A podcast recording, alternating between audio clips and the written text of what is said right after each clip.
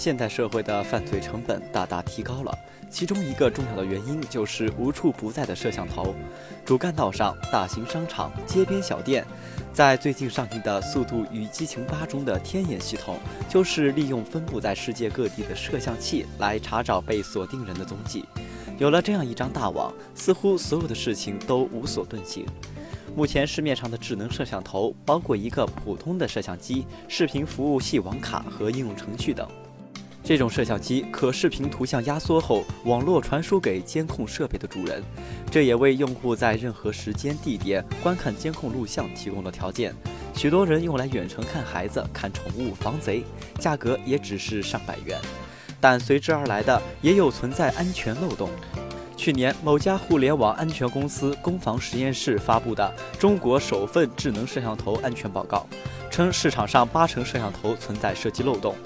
若使用者不修改原始密码或用过于简单的密码，这就给视频劫持者提供了可乘之机，导致家庭隐私生活可能被放在网上直播甚至贩卖。央视新闻也发出强烈疑问：安在家里的摄像头怎么就变成别人肆意偷窥的眼睛？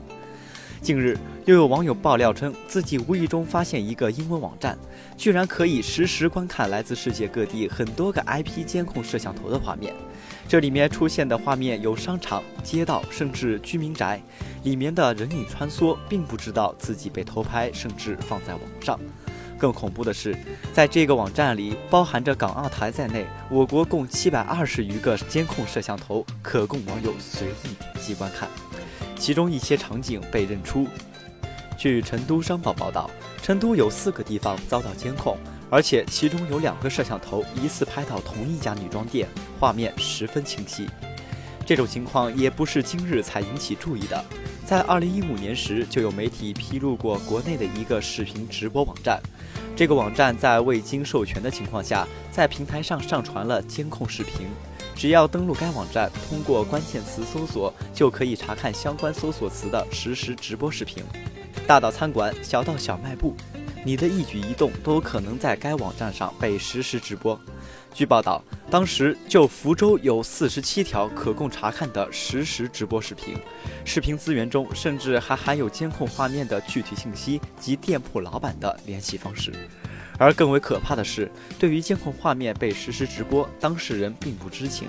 当时就有专家表示，该网站的做法涉嫌侵犯肖像权，受害者可以要求停止其侵权行为并索取赔偿。如今这股风又要死灰复燃，为了防患于未然，有专家建议在使用相关设备之时，务必修改厂家的默认密码，而且不能使用过于简单的密码。 定期升级相关的产品固件，防止漏洞被黑客利用。如果是家庭用的摄像机，不用时最好也遮盖住镜头。